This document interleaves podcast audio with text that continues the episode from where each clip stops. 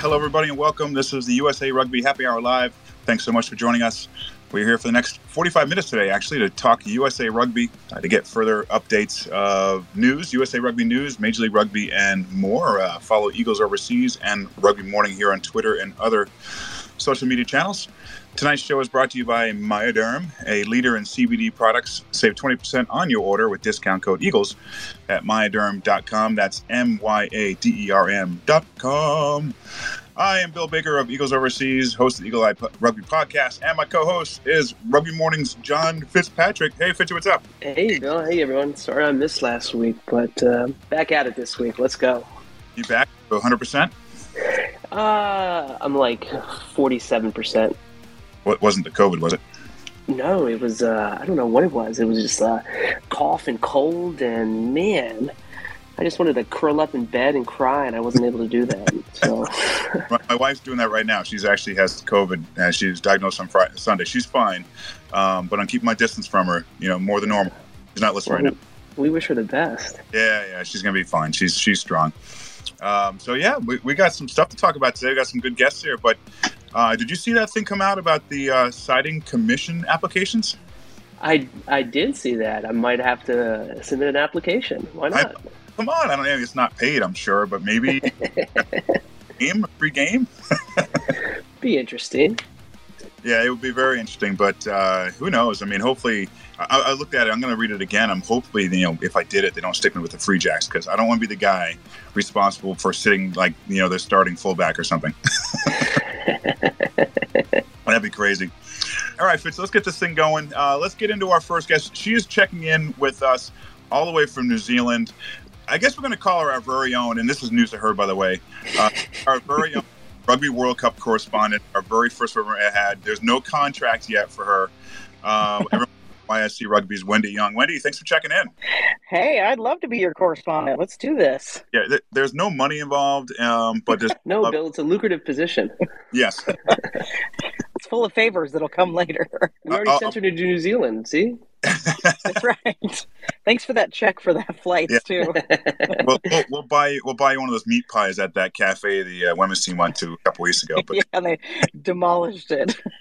Yeah, so Wendy, let's get right into it. Um, so you've been in New Zealand for what, nearly a week now? How's your trip been? Yeah, we've been really good. We started in Auckland and did a, you know, the first. We landed on Saturday and we just caught the games in a pub, and so we just walked around and found. And there's a pub on every corner, which is great.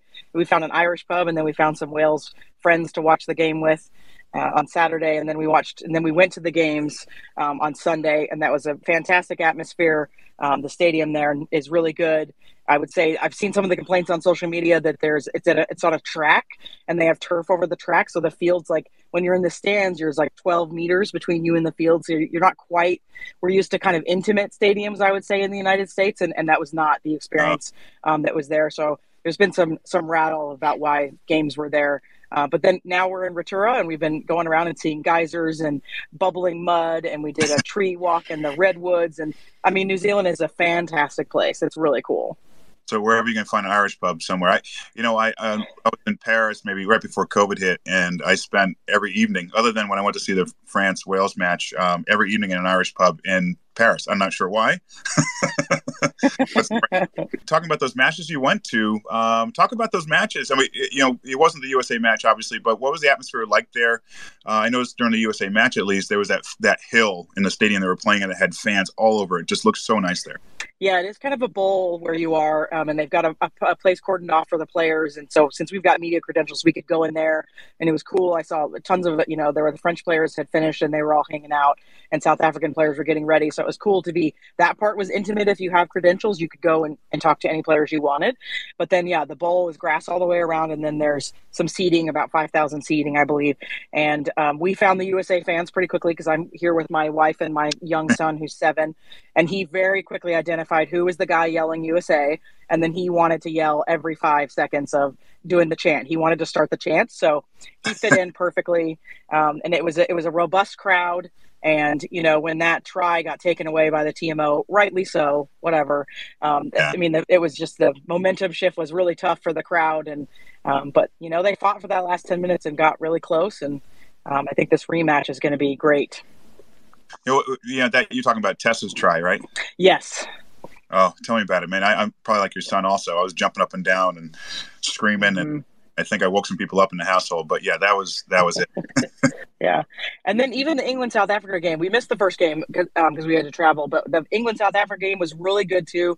There were England fans were out and about. They were very strong, and then uh, South African had a few fans as well, but they were really good, very spirited. Um, the South Africans stayed after the game and, and greeted all the fans um, and spent, you know, 15, 20 minutes after England players left. Um, so really good spirit um, from that team and good to see them at, at another World Cup. Wendy, that, that that's great to hear. And one of these days, I'll get to a, Rugby World Cup. Um, let's let's talk a little bit more about to break down the women's Eagles performance so far. Um, from what you've seen, what you know, and while you were there, and also from watching um, on television. But what grade would you give the squad so far through pool play? It's a tough one. You know that it, it, the Italy game. I I probably go game by game just because of how they came. Yeah. You know, in the Italy game, they came out so hard and fast and won the stat sheet, right? But didn't score points, and it's critical. You, you know, you can you can win the stat sheet, but you can't win the game, and that's what happened that game. So I would say that game was a B for effort, um, but didn't get the win. And then the Japan match, didn't start strong. We started uh, very soft, it felt like, and kind of, I think, feeling out Japan. It's not an opponent we play very often, and they play like a little bit like Fiji, a little bit unpredictable. Um, and they've changed their game. They have new coaches that have come in and really changed how they play. And they're definitely trying to model a bit more after France and some of the other top clubs. Um, so then that match we did eventually win, but I think we only won it in the last 15 minutes. So I think that was actually our worst performance, our worst performance of the event. So I would say a C or a D. And then I think, you know, Canada, um, again, we talked about that try. You know, it seems like our defense is getting better with every game too. So I, even though we lost again, I would still rate us as a as a like a probably a C plus or a B, just because we didn't come out hard. I think if we would have came out really really hard like we did against Italy, we may have uh, you know had a different outcome of that Canadian match. I'll tell you what, I was gripped by that match against Canada. I mean, it was it was thrilling. The mm-hmm. sheer number of big I know there were some defensive lapses there, but the sheer number of big hits from the women's Eagle yeah. squad was impressive. Like you you could tell that it was a very intense. The girls wanted it bad, and yes, yeah. yeah, I mean, overall, I would say since Rob Cain has come on, our squad's level and then playing in the Prem has raised exponentially. So this grading that I'm giving now is probably pretty harsh based on the, you know, the couple of years they've had to with some new attacking concepts and some new defensive concepts. I mean, they've done better than we've ever seen them do before, but they've got to perform in the moment, and I think that's what's missing. Yeah, you want to jump in real quick, uh, Wendy? Uh, looking at that uh, um, Canada match, I, I, I, would think that's one of our best performances against them, against them in a while now, despite the loss. It's tough, you know. I, I, said I was on the rugby rant last week, and I said we hadn't beat them since 2010, so I was wrong. So I got corrected by one of the players. So thank you. But they've beaten them in 2015 and 2019, so they have beaten them recently. Um, you know, and that Pacific Four tournament was fantastic. It was great, but nine of our best players were in the Prem, and they weren't at that. Um, oh, yeah. So that was a you know a tough showing. It the score sheet and the and our outcome was not great, but when we had our best players, Alev and you know Hope was there, and and some of these other players that were available, where our game plan completely changed, and you could tell who our best players were. And what I think I'm also seeing is they're starting to really gel. You know, Alev's learning how to play with Etty, and then we've got you know Johnson, Rachel Johnson, Katie Johnson's come in at flanker, and they're really uh, keying off of Kate Zachary on the back three there. So I think we're just seeing some more gel. And I think you know they need to do a little bit faster because we need to perform on uh, Saturday. Well, what was there that um, in that that first game against Canada? I know you've been talking about playing hard or whatever. I mean, obviously our physicality was up uh, probably from the last four or five matches. Mm-hmm. You know, mm-hmm. what else could we do better? There was definitely uh, difficulties with the line out. Yeah, I think line out is tough. You know, I mean, it's something that we, you know, as coaches, you even struggle to. You want your players to pivot, and I don't feel like there was ever a pivot at, at any moment to say, okay, the, the back pod is not working. Let's go two pod, or let's just go to the front and throw up our jumpers and get the ball and be physical at the front. And we never made that adjustment. I also think our kicking was is better. It's getting better every game, but we've got to be able to kick it over their heads and have them turn so we can really be in their face as well. Um, and I think the weather has played a little bit of that. It was rainy the first game, and then it's been windy. Um, every game they've played, it doesn't look windy on TV, but being at the place, it's actually really quite windy. And then again, that's why I don't know where, why we're throwing to that back pod so much. All right, Wendy, we got you on the hot seat here. Give us a let's talk about the rematch here in the quarterfinals. Give us a prediction uh, for how you think it's how you think this match is going to play out. I knew you were going to ask this, and I've been kind of we've been talking it through this morning. And again, like I said on my review, my preview, it's just hard with my American heart because, of course, I want us to win. And I did talk to Rob Cain after the game, and he feels like they learned a lot and they can exploit some things. And so he feels like they're going to win. He feels very strongly that they're going to win. And I don't want to go against Rob, but I do think this will be a tighter affair. I think it's going to be, you know, possibly even ending in a draw, and then they'll have to keep going, of course. Um, but I think it's going to be Canada by seven, maybe ten. It's going to be. I think it's going to be a lot tighter this time. I think USA really, really wants it. Uh, after the match, Wendy, I'm assuming other than Rob, you probably talked to some of the players. Obviously, a loss is not great, but they got on to the quarters. You know, what was the uh, what were the emotions like with the team and the mindset? Yeah, and when you guys had Rob on and me on early on, I mean, their goal was quarterfinals, right? So they've met yeah. their goal. Mm-hmm. So then it's very much also game by game was also Rob's mentality. He's always been that way. And then talking to the players, same thing. You know, they feel like they did they've improved every game um, and felt like you know especially with that try being taken back with the tmo um, they that game was theirs is how they felt um, and so i think they've now learned they've got to go out hard and you got to finish. You got to play 80 minutes. You can't play 60. You got to play 80 minutes. Um, and I think that's how the players feel is that they've got to put in an, an 82 minute, you know, as much as they can performance. And there's no, um, there's very little room for mistakes on this next game. Yeah, Wendy, it seems like a lot of the offense is kind of run through Kelter, and she played phenomenal in that that match against yeah. Canada, and of course Canada is going to be prepared for that. And I mean, we've got some dynamic wings. Eh, yeah, offensively, you know what? Yeah, do you think there's different looks or different strategy just you know just to keep Canada guessing? Um, you know they, they seem to match up pretty well against us. I don't know that there is because if you watch kelter in the prem everybody tried to double team her. Sure. they tried to you know yeah. close the gate as fast as they can stop the ball from getting to her. She's just a really powerful player. But what I think they've started to do is um, she's only crashing every third or fourth phase, where she was crashing almost every time in that in the Japan game, right? So I think they figured that you know she is such a smart player. She's almost like a second fly half too, to where she can move the ball quickly um, and get it to like we said, Lotte Clapp coming off her shoulder is pretty sweet. Um, they did that a couple times in the Canada Canada game, so I think that's what we'll see is the difference is using Alev and having players come off of her tight is I think going to be the difference as they key on her, like you guys said. And looking at the other teams, uh, Wendy, are there? Do you think maybe the Black Ferns do have like a home country advantage? Because one thing that uh, uh, Jenny Kronish mentioned last week was how amazing how there's commercials, there's billboards, there's such they're signing autographs, that kind of thing. Do you think the Black Ferns have home country advantage? Or do they probably? Not? I think they do. Yeah, I mean, we're two and a half hours away from Auckland, where like you know most of the games are being played. There are stickers here. There's billboards here. I mean, I've never seen it. We've been to the England World Cup and the France World Cup, and France definitely had better marketing. We saw billboards across Paris and across the the major cities. But we're, I mean, we're far away from the cities, and there's stuff here. Um, they're absolutely doing a great job marketing.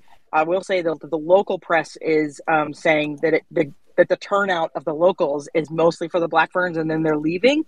So they're trying to figure out how do they build that excitement for when the Black Ferns aren't playing. Um, because every game has been a sellout, but only during are the fans showing up for the Black Ferns game, um, which is really interesting where you know we're trying to go for every single game and just stay there the whole time um, as well but yeah i definitely think they've got home crowd advantage um, they've never they've played very few tests at home so i think there's a lot of pride for them right now as well well, there's a lot of pride for our team as well here. Um, Wendy, thanks so much for checking in. Uh, enjoy the day, the rest of the week. Uh, we'd love to talk to you again next week, possibly, um, and let us know maybe if you found a good cave or another waterfall or something. yeah, we're putting it all up on our socials, so we're happy to share. And I'm going to try to do my previews tonight, um, so those will be available later too. Yeah, everyone's uh, tune into uh, YSC Rugby on um, TikTok, uh, Twitter, Instagram, I don't know, everything pretty much, right, Wendy? yes, all over. all right, Wendy, thank you so much. Have a great day, and we'll chat later. Awesome. Thank you so much. Cheers. Hi. Everybody, thanks again for tuning in. This is, if you're joining in now, this is the USA Rugby Happy Hour live here on Twitter Spaces. Obviously, you're here, you know that. Uh, I'm Bill Baker from Eagles Overseas, and my co host is John Fitzpatrick from Rugby Morning. Um, and we're going to get right into our next guest because this is a guy who has a, a, wealth of knowledge, wealth of information about USA men's rugby and just USA rugby in general. Um, he, he's fresh off uh, a Uruguayan tour and hopefully has recovered from the long flight. Let's all please welcome Coach Shawn Pittman. Shawn, how are you, man? Yeah, good. How are you guys doing? Doing great. Doing great. Thank you so much for joining us. Oh gosh, thank you so much for having me. How long you been back? A couple days now. Oh gosh, I've been uh, been back for six days, so it's been a been a whirlwind. You know, I got two two little girls at home, and so I've been trying to spend as much time with them as possibly can. So every every waking moment's been uh, been with them basically. And none of, and they didn't travel with you, did they? Oh no, not at all. Yeah, too big of a too big of a trip. It's two and a five year old. So, um, yeah, my wife probably yeah. would have been like, "Hey, take them, you know, have fun." But um, you know, we, yeah, it, it would have been cool. But yeah, too big of a too big of a trip. Well, you know, uh, Fitzy stayed home last weekend because his kids were sick and he was sick, but um, we don't have. That's true. All right, Shawn, um, let's get right into it. Let's go to Uruguay, where you were. We were just discussing. Um, obviously, we're, we're, not really going to talk about some, the match results. You know, mm-hmm. need to mm-hmm. those numbers. Uh, you had a really young team, you know, going against some really experienced uh, Uruguayan and Argentinian sides. Mm-hmm. You know, mm-hmm. what were your expectations going into this tour, and you know, what were you or USA Rugby looking to get out of it? Yeah, I think the, the big thing for us, um, you know, we had multiple conversations about it in the lead up and the, the build up, especially with uh, us um, not really splitting the squad, but you know the majority of you know, the Eagles players pool heading to you know South Africa, and this would be a um, like the bottom end of that um, ish man playing squad, and some you know young you know developmental you know players that are 19 year olds coming through the pathway that came through our academy. So uh, though one of the big things for us was to see where people kind of sat so, um, you know, some individuals really show themselves, um, and then they can perform really well under, you know, some duress and pressure. Um, you know, and it was also an avenue for other individuals um, to hopefully put up their hand and be selected for the repechage coming up um, in, in Dubai. So, and like I said, you know, we had a mixture of a squad, um, but you know, one of our big outcomes was try to be, you know, a very successful Falcons group, and you know, we mm-hmm. spoke about it as a group, especially with the the teams that we were playing against. Um, you know, we had two capped uh, in, individuals on our squad where, you know, we played Argentina who had 10. Yeah. So um, you know, it's a big, it's yeah. a vast difference of um, of levels, and you know, what does success look like? And it should be, you know, winning games. Um, but again, you know, Argentina 15 had a you know phenomenal squad, and you know, when we did play Uruguay, we you know for that first half, the first you know 48 minutes, 52 minutes, uh, if I my memory serves me correct is we were we were in that and we we had a very good possibility of actually having some really good success as a group and how do you? I, mean, yeah, I guess how do I ask this? Um, when your team's down quite a bit, mm-hmm. and and you're playing on your heels. I mean, and I've been on, on both sides of, of a game like that before, which sucks. But you know, as a coach, I mean, how do you handle that? How do you how do you keep them going? Yeah, well, like if you could see, we we started subbing players quite early to bring mm-hmm. in some energy onto the field, and we, you know we got that. We got the energy that we were kind of looking for with some of the people coming on um, um, and, and, doing quite well. You know, you think about um, Willis who came off the bench and had you know a couple phenomenal restarts. Even Koi Koi, who um, uh, the hooker that came on had yeah. some phenomenal throws, scored a maul try, and you know, in all fairness, getting two maul tries against Argentina is a pretty a pretty solid performance, but you know, I'm not going to take anything away from Argentina. You know, we got our butts kicked pretty well um, down there. So, um, but the big thing for us was we were just trying to hammer in the tactics that we wanted to, um, and then try to transition when we did start to struggle, uh, allow boys to or allow the players to kind of trans uh, not transition, but change the tactics slightly to hopefully make them a little more successful. But you know, as you can see, we you know we just weren't and then you talked about the players possibly, you know, putting their hands up maybe for Dubai or, or definitely down the road for these. Mm-hmm. You know, which players stood out for you on this tour? I mean, for me personally, like one kid, uh, you know, an academy player, this kid Peter Vi or Peter V, whatever his last name. Mm-hmm. Play so well out there. You know, talk about some of the players that really stood out. Yeah, you know, like um, you know, with the academy, we saw like a, a you know large group of people come through, um, you know, and so we had you know Peta, uh, Peta Vi, um, you know, Dominic, um, or Dom, you know, 13, um, you know, Willis, uh, but like Peta, Dom, um, we're kind of the academy guys. Willis as well when he came off the bench. Um, we're a couple, a couple, of the big big guys from the academy that really really stood out for us. Um, and then as well as you know some of the older heads like Jake Turnbull. He's a you know phenomenal guy. Like you know um, really good leader. And you know it's sad to see him having to try and now find a new home with with uh, Austin's um, yep. you know stepping away from the MLR this year. And um, but whoever picks him up this year is going to be absolutely um, is is is going to be really lucky to have him. Um, to be completely honest, Shawn, it's it's great to hear about all these you know exciting young future Eagles coming up, which which is great. But you know, you know, a lot of these names seem pretty new to us, right? So, like, what kind of prep did you have leading up to these matches? Camp scouting, or I guess rephrased, how much did you know about these players prior to uh, this tour? Yeah, so um, for the Falcons tour, you know, we had uh, a nine individuals, sorry, eight individuals that came from our um, academy. So the academy was, um, you know, a seven-week program we ran in Chula Vista that kind of butted up with this, uh, with with the Falcons tour down to Uruguay. Um, you know, so you know, eight of the guys we had for a decent amount of time. We, you know, they came in you know, not the best in shape.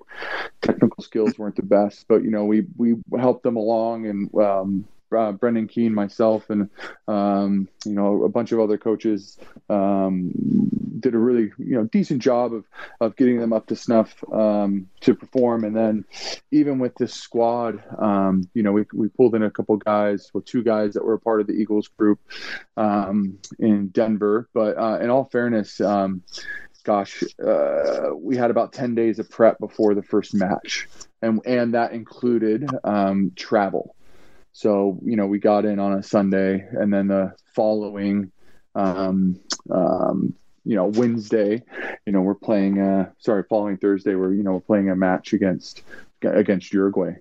So, you know, it's not a ton of prep, um, in all fairness, but, you know, we knew that, you know, we, we very much, you know, simplified the game plan and, and wanted to really just promote ourselves in a couple, in a few areas. And you would have seen it. We tried to attack more, um, the, you know, characteristics we do with, um, with, um, with how the men's Eagles play, but, you know, we still, we still kicked a decent amount as well but we wanted to promote, you know, the individuals that we had, like Peta Vi, um, and uh, even uh, Bastras, um, Zach Bastras um, on the wing. So, you know, we wanted to promote those individuals, get more touches um, if possible.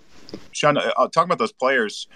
Uh, how many did you start off with, uh, and before you narrowed it down to uh, to the tour? And then I say start off with, was there a certain amount ten days leading up, and you had to narrow it down, or did you or, or part of that? Well, um, you know, we had a couple guys, so we, so we had a we had a decent roster um, picked out like size wise, but the big thing for us was this: there was injuries. You know, we had a guy, mm. you know, five days before, sorry, a week before um, coming into camp, you know, um, fractured his um, fractured his leg, um, and then we had a few other injuries pop up. So you know that, that's why you saw us actually travel with a, a smaller squad of, of 26 uh, than we kind of usually do with the you know 28 to 30.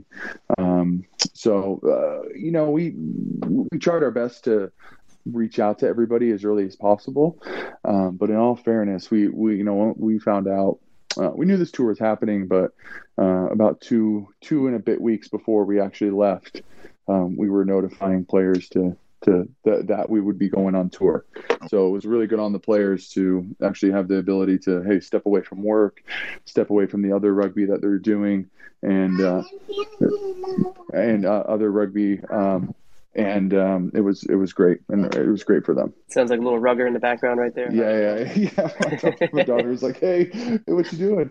Yeah, I want to I want to participate. Well, speaking of youth development, that's a good segue, I suppose. Um, maybe just a clarifying question from from my point, but the, the the the men's Falcons will that continue to serve as the development squad for the senior side for the foreseeable future?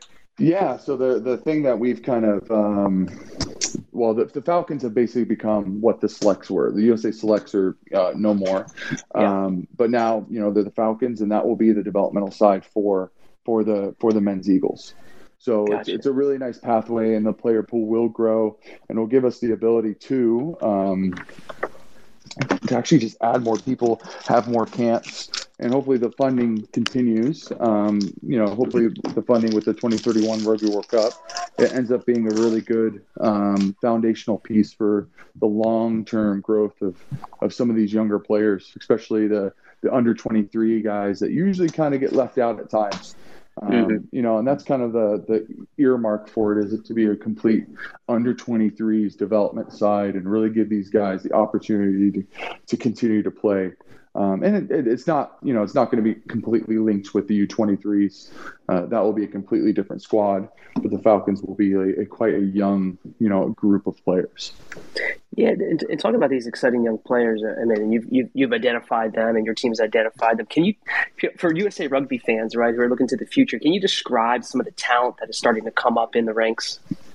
Yeah, I mean, I mean, you know, you guys said it. Um, Pizza he's, um, you know, I, will be excited to see what happens with him. I mean, he's a 19 year old kid. Um, you know, Brendan Keane found him in, you know, Sacramento, um, just messing around with rugby, and um, the the guy is shoots lights out. He'll be, he'll be a capped eagle at some point. Um, you know, hopefully, you know, everything works out for him. He stays injury free, either sevens or 15s. Like I would, I would put money on if I would, if I could, if I could bet on the sport, to be honest. Um, he, he's a phenomenal player. And there's, there's numerous guys like that um, as well that are, that are kind of coming through. And, you know, sevens um, has done a good job of, of fostering a couple of young individuals there. Sam Walsh, um, who's been around the block a little bit with the, you know, the Falcons crew from last year.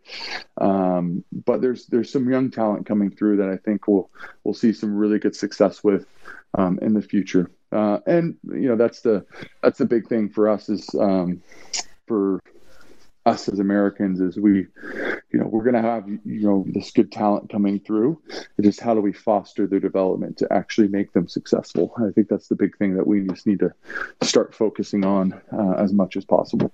Yeah, and just a quick question. Uh, you know, talk about the crossover competitions. You know, there's there are a few players on the Falcons that came up through the American Raptors. You know, mm-hmm. seems like that's another potential pipeline, right, for for talented athletes in other sports to participate in a high performance rugby environment and eventually maybe potentially make their way into the Eagles camps?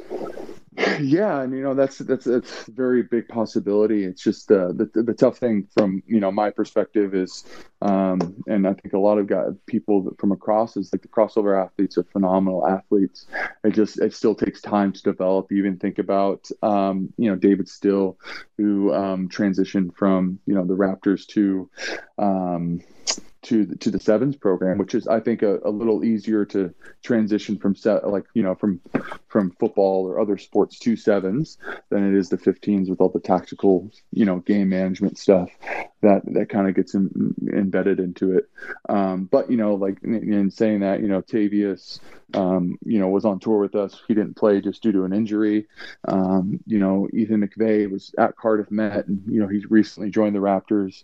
Um, you know, Linne, you know, there, and there's other individuals that are there that I think will, will can do a really good job for um, within USA Rugby and provide maybe some good um, um, good maybe pillars that we can we can continue to build on. Shawn, um, one of our fan questions, we got a text in from one of them. Um, what I like is some of our listeners are probably working or something, so they can't really uh, listen in or or talk in. Uh, but our friends over at the uh, the Scrum of the Earth podcast have asked, uh, is there a women's Falcons team in the works? Do you, are you familiar with that? Um, I am not. So I'm only familiar with the men's side um, completely. So that's I, I do not know, and I imagine I imagine with the the World Rugby stuff that's probably coming through. I, am you know, hopefully I don't put my foot in my mouth, but I, I, imagine there, I imagine there will be in the in the pipeline because the women's game is just so important to the growth of of rugby across you know the U.S. and, and more specifically just the world. Yeah, hundred percent, definitely. All right, so let's go in. Let's talk a little bit about the college game. Um, you know, is the growth of the college game. You know, there's more and more varsity programs. You know, there's more online social media visibility, uh, more uh, experienced coaches entering. You know, uh, is the growth in the college game paying off? Um, gosh, that's a that's a it be a tough question. Um, yeah. you know, I, I, think the, I think the big thing is just, um, you know, you guys, you know, we talked about the, these crossover athletes coming through, or these players starting in college. Um, you know, and I saw a tweet a couple couple days ago just about you know USA Rugby. You know, we always focus on the players and stuff like that. It's, I think we need to start investing just a bit more in the coaches, um, and really helping the coaches develop because you know, you know, the coaches are the ones that you know really do most the the administrative work, the the personal growth with the players, the and even themselves as you know personal growth with themselves, and you know we just need to start helping them along just a just a bit more. And I think um, you know after the bankruptcy, we we sputtered out a little bit. I think we're you know semi heading in an okay direction, and think Jamie at, at, USA Rugby in charge of the educational department. I think he does a phenomenal job, and I, th- I just he needs to need some more um, soldiers to um, underneath him to you know hopefully we can spread it just a bit more. Um, I guess the, you could say the gospel and help yeah. uh, help out as much as possible because you know that's where the that's where the entry point is. You know, like we need we need coaches that are you know they're they're really really good coaches, really strong technical coaches that can that can really make strong technical players that have a really good understanding of, of the game of rugby. And then when we go to these, you know, system and tactical approaches, then it's easy for us to put in, you know, hey, we want to play this way. Cool. Because you, when you look at, you know, when you look at Argentina, like, you know, they're technically, they're just so so good. Uh, and they've been playing for a while, of course, and you know some of these guys, but you know technical skills is is really really important. Shawn, you know, there's right. There's everyone's big, very familiar with some of those big college programs, right? Cal, mm-hmm. Lindenwood, Life, you name it. There's a couple, you know, Navy, Army, Penn State that seem to be bringing a lot of top-notch players. But when you talk about, you know, the U.S., are you starting to see some other like quality players coming out of some maybe you know smaller schools for the lack of a, of a better phrase? Yeah i mean um, in all fairness um, you know when I, when I was at utah we had one player come through um, danny giovanniscoli who um, was from a you know division three school who um, was a phenomenal player. Um, you know he, like probably one of the biggest boots i've ever seen from an american rugby player. And you know one of the biggest boots I've ever seen from a, a USA Rugby player, and um, you know he he decided to step away just because the opportunities were different. You know you know and his life stresses were just a little different, and he needed to go and work. Um, the, the talent's there. We just need to keep them engaged. I think I think we do lose a lot of talent um, from some of these small schools and even some of the larger ones as well. And in finding this talent, uh, Shawn, you know, I was at um, my old college's uh, alumni weekend a few weeks ago, and I was watching the alumni game. And now, granted, this is uh, young kids against the older, more experienced players, but one of these players who plays for a small, I don't know, D5 team in Southwest New Hampshire, uh, women's team, she was phenomenal you know, and um, I got to talk to her a little bit after the game. So you could just tell athletes. I mean, you see it, you see yeah. what athletes are and stuff. Um, and maybe not necessarily her, but I mean, what is it going to take for these players to get noticed? Do they need to start going to these camps that maybe the MLR teams are hold, uh, holding? Do they need to join those teams? Well, the, the, the nice thing is it's like so you know um, the USA Pathways does about 14 talent identifications, um, you know, camps or weekends across the U.S.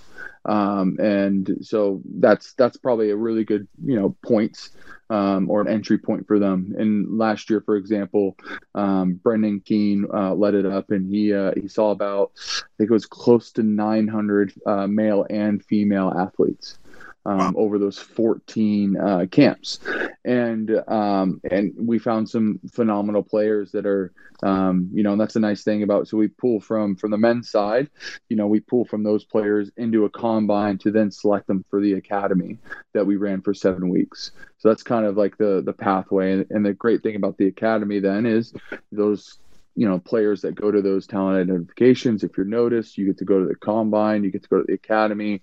Combine involves um, world rugby coaches you know ones that have you know coached for you know fiji uh, in New Zealand. You know, uh, we had Willie Rickards there this year, who uh, was the Fiji Sevens uh, coach. He was NPC head coach for a little bit as well.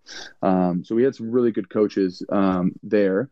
Um, as well as you know when the the academy comes you know mostly all the mlr you know gms call you know brendan uh, about the about the players and the talent that's currently you know at the academy.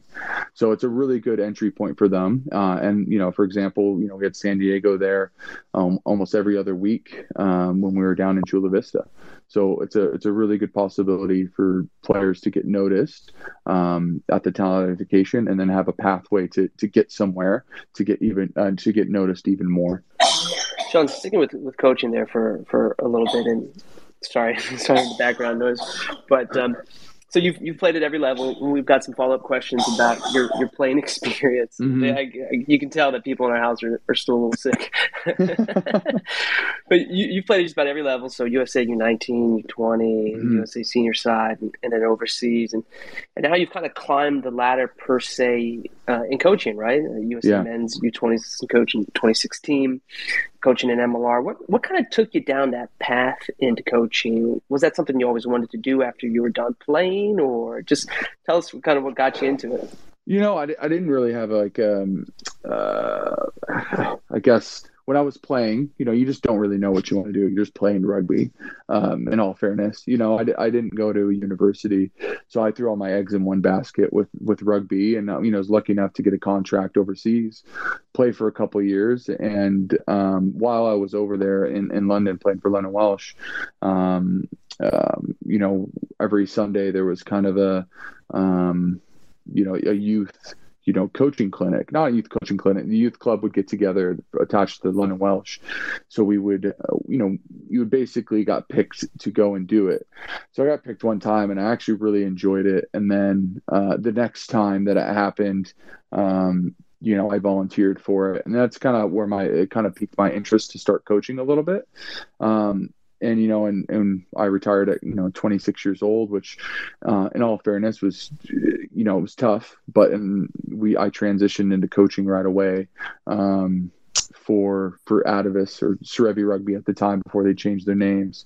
Um, and you know, I can't thank the individuals at Atavus enough for the the the opportunity that it gave me. But you know, my job was basically at Atavus to um, do as many uh, school demos as humanly possible, and to the point where they they told me at one point that I needed to slow down. So at every day I was at you know two to three middle and elementary schools doing uh, school demos, and, you know, and and I really enjoyed it. It's fun just playing games and and just you know sharing rugby with um, all the people from around the Seattle area.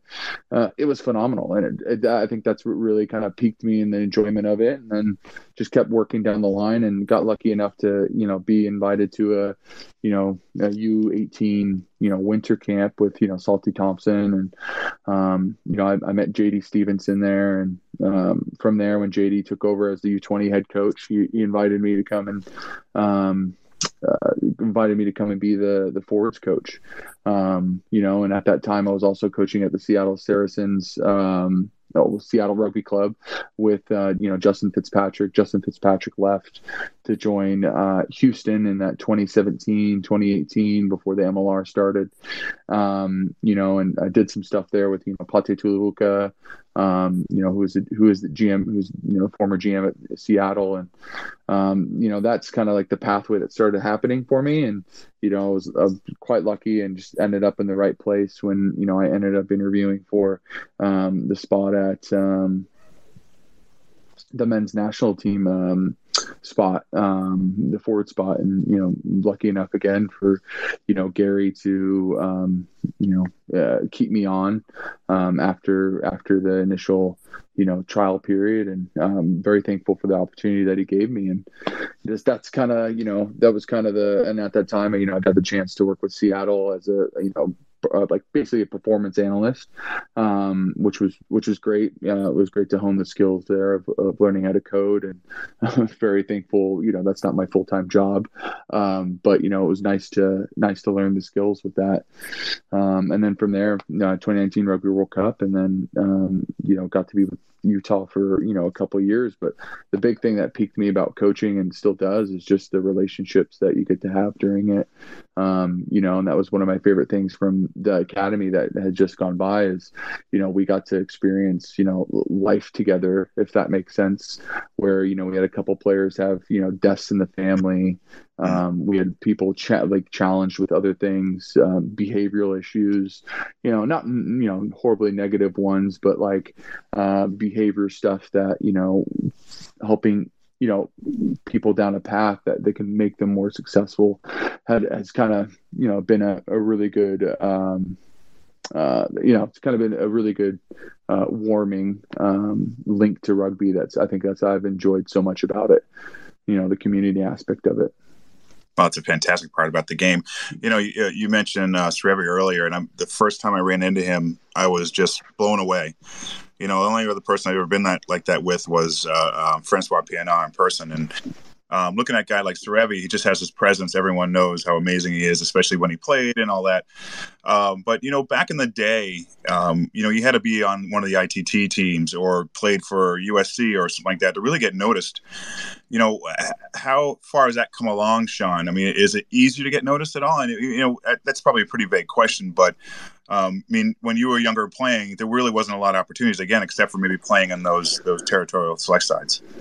Yeah, so like, um, you know, I'm, you know, very, very lucky. So I didn't even actually, uh, you know, I played six months of rugby and it got recognized, you know, and um, yeah, that, yeah. So it was just like it was just it was a, again like a, a, numerous things across my development and growth of rugby. It like has been quite lucky, uh, luck, lucky or ugly depending on how you look at it. But but um, it's um, it was it was you know I played in um yeah those the national invitational tournament down in um uh, down in um gosh uh, Stanford. at Stanford yeah at Stanford oh Stanford yeah Play, yeah I played at that one and um and and I was actually playing number eight and then uh, one thing led to another and like two weeks later I was on a tour to Canada wow. playing Canada twice, and then a couple weeks later, I was going to Ghana, uh, uh, Guyana, and you know, you know, South America.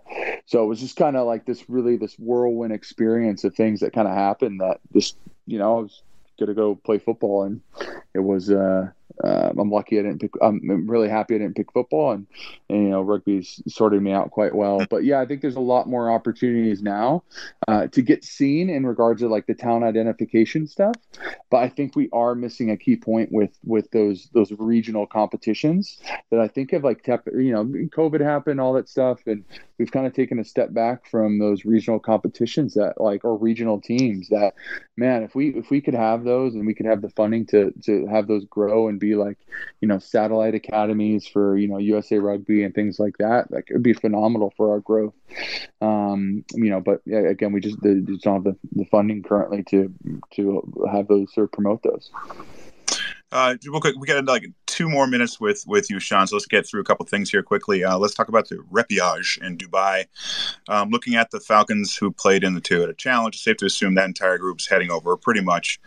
Um, do you foresee any of the players that were on your Falcon side possibly making the trip as well? You know, as of right now, I, I think there there might be one, um, but again, uh, the roster can change um, at any any given time. I hope I hope there is one, um, you know, because it shows you know the, the, individual that hopefully will get selected very much deserves it.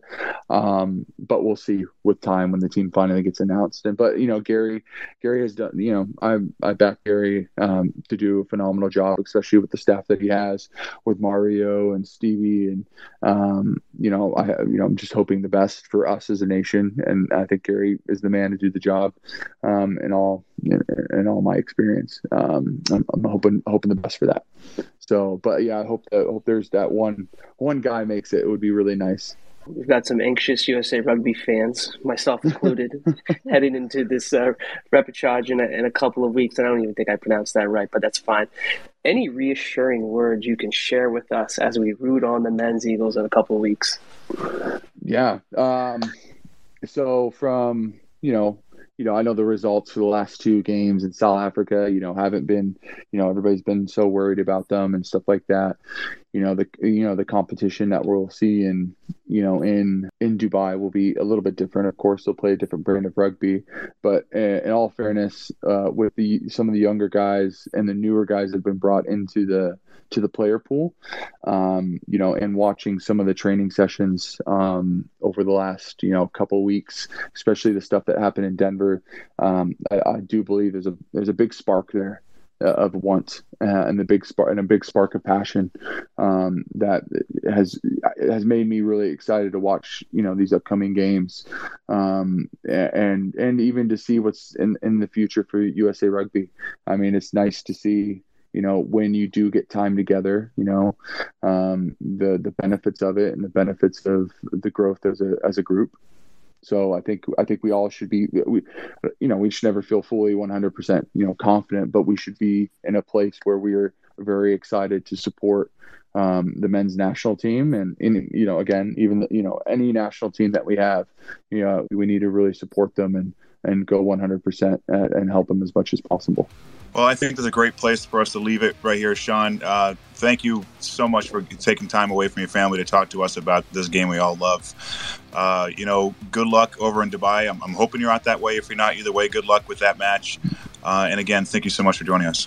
No, thank you so much for having me. All right, we'll chat again one day. Yep, talk soon. All right, guys. Thank everybody for joining us. Uh, a little shorter show tonight, which is fine. Gives us uh, less prep for this one. But thanks for tuning in. Tune in every Wednesday at 9 p.m. Eastern Time. And please give us a follow on Eagles Overseas and Rugby Morning here on Twitter and Instagram. Good night, and we'll talk later. Bye bye.